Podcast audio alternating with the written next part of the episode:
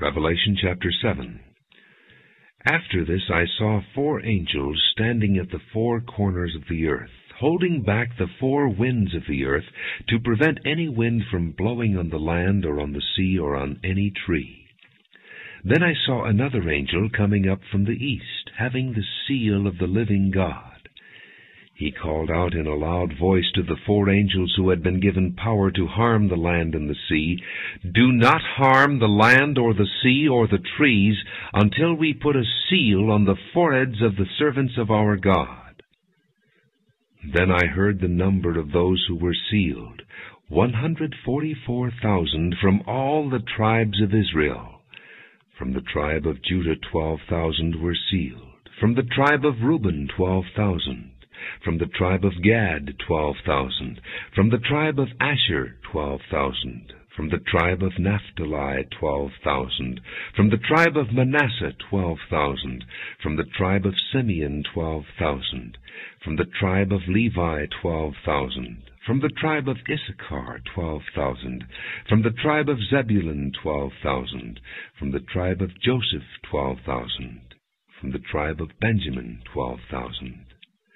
After this I looked, and there before me was a great multitude that no one could count, from every nation, tribe, people, and language, standing before the throne and in front of the Lamb. They were wearing white robes and were holding palm branches in their hands. And they cried out in a loud voice, Salvation belongs to our God who sits on the throne and to the Lamb. All the angels were standing around the throne and around the elders and the four living creatures. They fell down on their faces before the throne and worshipped God, saying, Amen. Praise and glory and wisdom and thanks and honor and power and strength be to our God for ever and ever. Amen. Then one of the elders asked me, These in white robes, who are they, and where did they come from? I answered, Sir, you know. And he said, These are they who have come out of the great tribulation. They have washed their robes and made them white in the blood of the Lamb. Therefore they are before the throne of God, and serve him day and night in his temple and he who sits on the throne will spread his tent over them. Never again will they hunger, never again will they thirst. The sun will not beat upon them, nor any scorching heat. For the Lamb at the center of the throne will be their shepherd. He will lead them to springs of living water, and God will wipe away every tear from their eyes.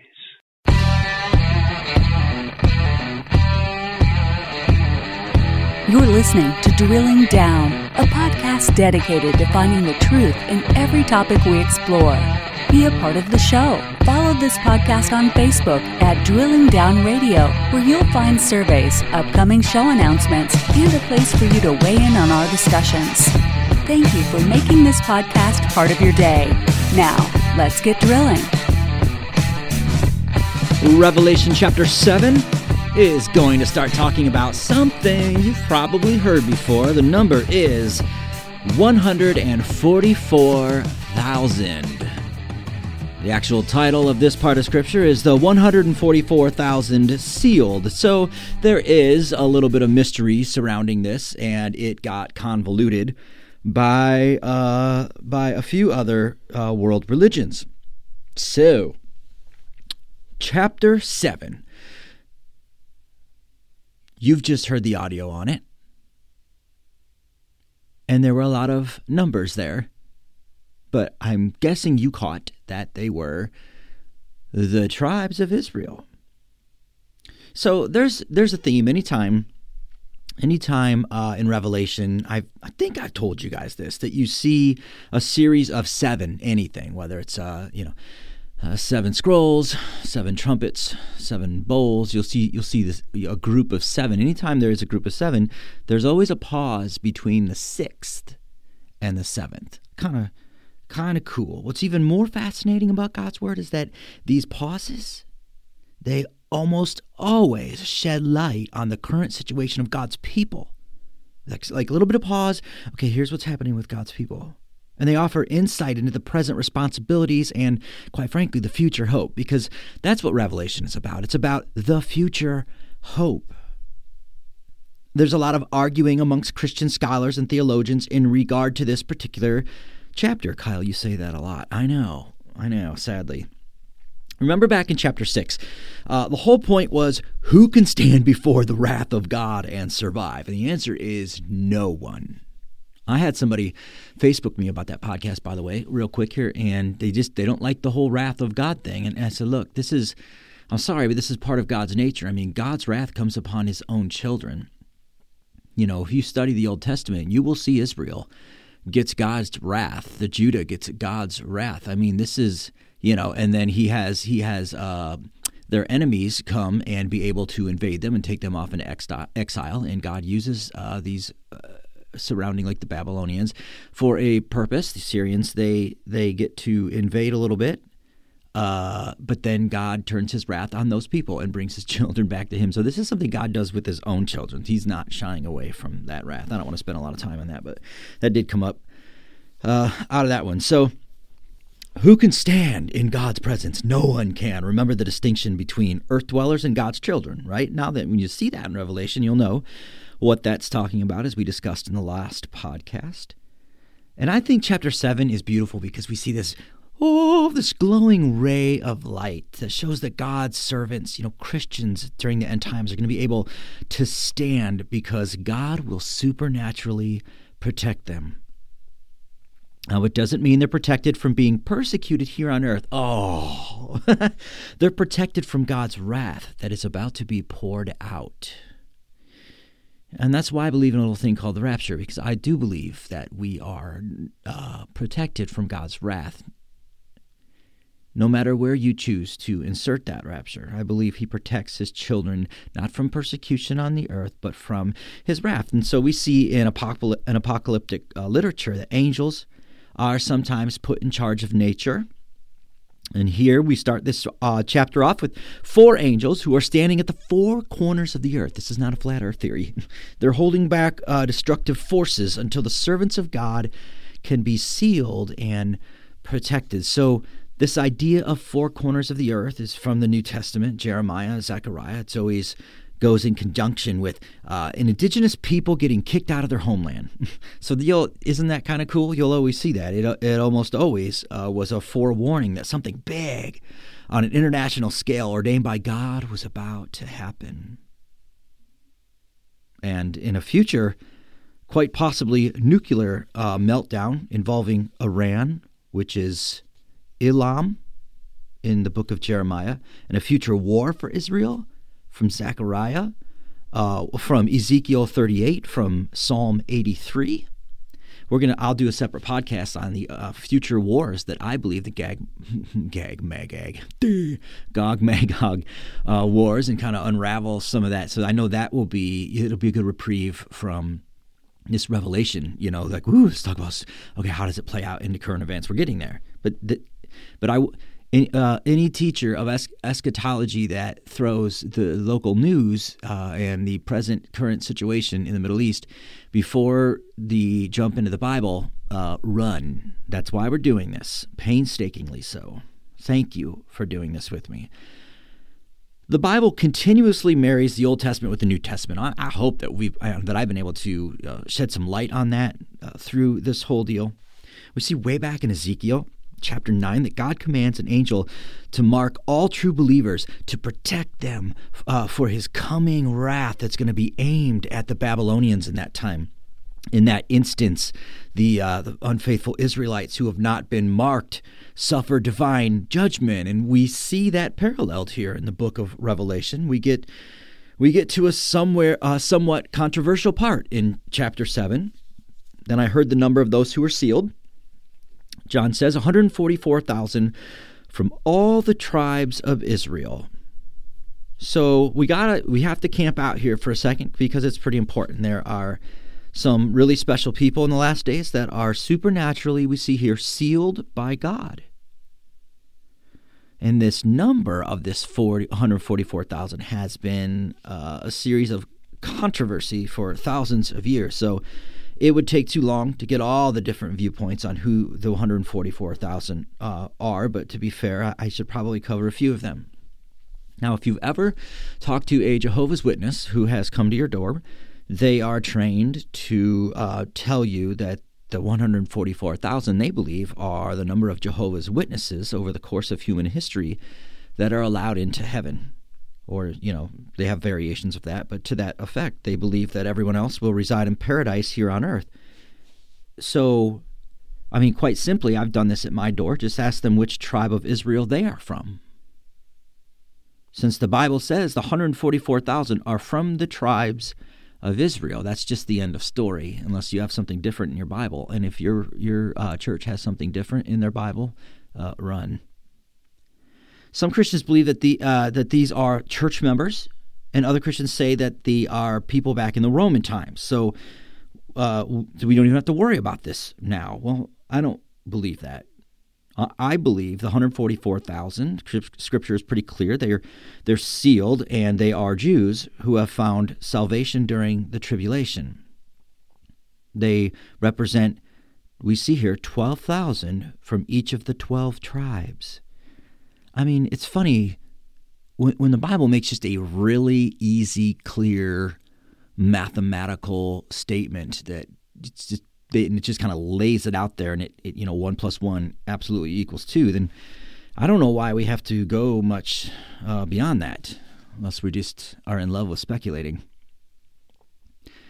Uh, now if you look at those 12 tribes there there are technically there are more than 12 tribes of israel. It's like the, it's like the big 10 there's a few more teams in the big 10 than uh, 10 there's there's more than 12 tribes technically uh, but we see different times in Scripture where there's a different set of 12 tribes that is named and that is is used. And sometimes a tribe is left out of a list completely. So, you know, without rabbit trailing uh, too much here, what's the deal with this?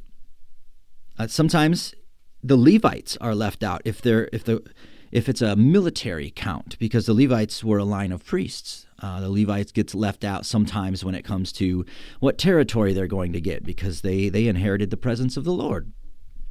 Uh, so they're left out sometimes. We can't. Sometimes Dan and, and Ephraim are left out. Like in this actual situation in Revelation, I don't think we can get too bent out of shape about it, nor should we. I'll explain. Because the tribe of Dan is a troubled tribe. they um, they get actually slighted by the Holy Spirit every once in a while. Hey, yeah, the tribe of Dan. We don't we don't know why exactly, but it's you know you can you can study Scripture a little bit and understand that the tribe of Dan uh, they introduced idolatry into the land. They weren't uh, they they had a little covert uh, mission where they uh, came upon a Levite priest and stole him away, and uh, raided and killed everyone in an unsuspecting village. I mean, the tribe of Dan were they were rough, man, and so they introduced uh, idolatry into the land. We see uh, the tribe of Joseph is put in here. Kyle, I thought I didn't know there was a tribe of well, it's inserted here. The house of Joseph, you'll hear throughout the Old Testament, was he had two sons, Ephraim and Manasseh, and those were two half tribes. So together, Ephraim and Manasseh make up one tribe. But in this particular instance in Revelation, their dad, the house of Joseph, that is uh, placed for these guys. So they're. Long story short, uh, they're not sealed in Revelation. The tribe of Dan isn't isn't sealed. They they have to survive on their own. God doesn't abandon them completely because then we go back to Ezekiel, and Ezekiel tells us that during the thousand year millennial reign, that we will have a podcast on, Dan gets to inherit it first. So they they aren't given up on by God, but they they don't get the supernatural protection during the tribulation. And I just think that's so fascinating. It just goes to show that God means what he says when it comes to obeying him. He means what it says when he says, "Don't I don't want you chasing after other gods. I don't want you bringing other gods into our relationship." I mean, he really like he's really taken it to the 10th degree with the tribe of Dan here. There may not be eternal consequences for all of your sins, but I believe you'll have more suffering to encounter here on earth because of them. Better to fall on our knees every single day before the Lord and say, God, I know I'm going to sin today, but mm, please, please, please help me to be aware of it and turn from it whenever I can. Back to the 144,000, some scholars believe that it's simply symbolic. It's not a literal number, so you'll hear that depending. Like if you just Google it, then you're going to see a bunch of, yo, what do I believe here? So um, they'll say it, re- it refers to an entire generation of faithful Christians that are about to enter the final, you know, tribulation. That that it will mark the end of human history. They think it's just a symbolic way of stressing that the church is the eschatological people of God who have taken up Israel's inheritance. I do not believe that. More on that in a little bit. Some other Christians try to see the 144,000 as a select group of people that were martyred. But this this just doesn't that that martyrdom 144,000 doesn't hold any weight scripturally. So I can't really go there. Uh, here's another little uh, little tidbit I'll show you that God's in control of all things. When we read the list of tribes of Israel here in verses five through eight that you heard read and probably you know almost fell asleep at at that point, we see oddly that if uh, if you study the Old Testament, you'll see the tribe of Judah is listed first here, and Reuben is usually the one listed first because he was the oldest. But it's changed in Revelation. This is really neat. This changed. Judah is now listed first because that's the tribe of which Jesus Christ came from, right? The lion of the tribe of Judah. See, Jesus Christ had to come from one of the 12 tribes. And it was ordained that he came from the tribe of Judah. God puts all things in perfect order. S- some the tribe of Dan being omitted, some uh, scholars think that it's because this is the line that the Antichrist comes from. Uh, there's no biblical support for that, but you know, it's we'll talk about that in our podcast on the Antichrist. Um, I wouldn't. I mean, I wouldn't put that past the tribe of Dan. The Antichrist uh, is not. Just for a second, he, I believe he's not Jewish, and I don't believe that he's Middle Eastern. Now, some great scholars that I read their uh, end times books do absolutely believe that he is Muslim. Um, I I believe that the Antichrist is going to come from Europe, and I will uh, I will do do more of that in the uh, podcast on the Antichrist. Kyle, could you be wrong? No, no, I'm totally kidding. I could absolutely be wrong. So could everyone else, but I'll give it my best shot. And I don't stand alone in that. Boy, I am everywhere here. As we just read, after John sees the 144,000, stick to it, Kyle.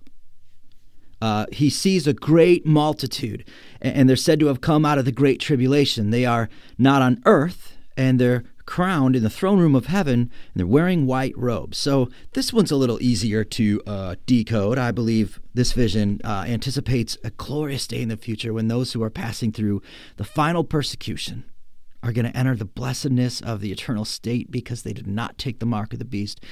Uh, they carry out declaring that it's God, it's the Lamb of Jesus Christ that they owe their salvation to. We see heavenly angels and elders and living creatures falling before the throne, worshiping God here. And one of these is funny, one of these elders who resides in heaven turns to John. so John's watching all this, all these 144,000 in white robes, just crying out to God, Thank you for saving us. And and this one of the heavenly uh, beings, it's a pretty big deal, is standing next to John, and this heavenly being turns to John and says, "Hey, man, who are these people in white robes?" And it's just a great little, it's a great little part. John naturally thinks the same thing we did, like, uh, "I have no idea you live here." and he goes on, and the guy, you know, it's almost like the uh, angelic beings, like, "I know, totally kid." Uh, he goes on to tell John that they are the Listen, innumerable multitude of people who will come out of the great tribulation and wash their robes in the blood of the Lamb. And this is one of the best examples of worship, adoration before an almighty God in all the Bible. These people have been through so much. I told you, God never promises to save us from our uh, earthly problems and persecution. It's an eternal thing. And it's a party when we get to heaven. I love that about some loved ones in my life that just they suffered a lot, whether it's cancer, um, whether it's bad hearts, whether it's uh, just a rough life. And knowing when they die, it's it's rejoicing to the paraplegic, to the, the child of God with Down syndrome and autism. It's just such a beautiful picture of perfection and adoration for the Lord when they get there. Hymns are being sung, and we see this in Revelation. There's so much worshiping going on. All, all kinds of people are sitting there John, the four living creatures, the 24 elders. I'm looking here, angels, people of God, heavenly voices, all created beings. That's pretty encompassing. I love it because the Christians who are alive and who suffer in the last days don't hunger or thirst. The protection from Jesus comes from his throne, from his unity with his Father, and we're told that all of their tears will be wiped away. The seventh seal is about to be poured out, but it's going to set the stage for the seven trumpet judgments. It hasn't even gotten ugly yet on the timeline, we're not even halfway to the point where the Antichrist is revealed and, boy, desecrates the temple in Jerusalem as the Lord warns the Israelites to run for your lives. Run for your lives! Run through the hills! Uh, if you wonder where Iron Maiden got those lyrics, did I just bust out Iron Maiden? in a Revelation podcast? What's wrong with me? So, speaking of Satan, uh, we're on Satan, is about to get booted from heaven in a war. He's up there, as you heard, trying to accuse us of our sins. There are some scholars that believe Satan is being kind of kept occupied in heaven, but after this war, when he hits the earth, when he enters the Antichrist, didn't he do that with Judas? Yeah, this is different, though. All hell breaks loose. That hasn't even happened yet. And our study's already looking horrific. Satan's about to get loosed. I hope you see the cosmic chess match that I'm trying to portray. It goes all throughout the Bible, from Genesis to Revelation, ramping up, speeding up along the way, culminating in this book of Revelation, the back and forth between the Old Testament and the New Testament. Man, I've had this question asked. Okay, Kyle, Satan was defeated at the cross, technically at the resurrection. So, what's his end game? Why is he even doing this now? Why is why was he even what does he care? He lost. Great question. Why would he keep on? I believe the answer to that question lies in the 144,000, and I think it's that simple. Satan was told, again, as we go back to what happened in the book of Genesis and the fall of man, we see Satan understood a human Messiah is going to come. It's my seed versus your seed. And I believe, as I've said at nauseum before, uh, I believe that everything that happened before the flood was Satan desperately trying to corrupt all flesh so that there couldn't be that Messiah. So God floods the earth and provides just a few, just a handful of Noah and his family to get out of there and restarts everything. Restarts everything and gives a nation. And Satan constantly tries to destroy that nation. We see it many times. Um, Satan is still trying to destroy the Jews he did it through Hitler. I believe when it comes to an Antichrist, there's always an Antichrist in a generation that Satan has ready, waiting, because Satan doesn't know when it's going to happen. He doesn't know when Christ is going to come back and when he's going to have to use. I think there's a lot of things going on with Iran and Turkey right now. Um, some of these com- countries have said it's their mission to destroy Israel. And if they're successful using one of these leaders, there can be no physical 144,000, and the prophecy's untrue. Therefore, Satan will defeat God's plan. Do you see? I believe there's a coming war from the prophecy in Psalm 83 and Ezekiel 38, where Israel, and I'm going to have a podcast on the wars uh, to come, but where they're victorious against the bordering Muslim Muslim nations that attack them. Israel wins big. It's huge for them. But then Russia, I believe, is going to team up with the uh, border of an outer ring of Islamic nations surrounding Israel, and they will destroy Israel. But God supernaturally intercedes to save them. Whew! More on that in that podcast. How fascinating is this? I'm sorry I went off on that. I can't guarantee you that I'm going to stay on par all the time, but uh, man, it's just all this has been sitting in your Bible right in front of you. I hope that you're loving this. We haven't even scratched the surface. And the great news about this Revelation podcast series is that when it's over, we're never going to run out. It's never going to be done. The podcast won't stop. We got some work to, to, do in Daniel. We got some work to do in the Old Testament. We got some we got some work to do in the Olivet Discourse, and we got some work to do from the writings of Paul. We got some work to do. I'm so excited. Kyle, are you saying that these podcasts are never going to end as long as I live? Well, I can always keep going. And the Bible says we can we can never stop if we don't want to. We can never get thirsty. We can drink the water from Scripture for all eternity. It never gets old, it never gets out of date, and it always seems just as exciting as the day you dive into it. That's why we're digging down. That's why we're diving into it. Things haven't gotten ugly yet in this study, my friends. So you know what I think it's time for? I uh I think it's time for the big bad and the ugly. Hold on.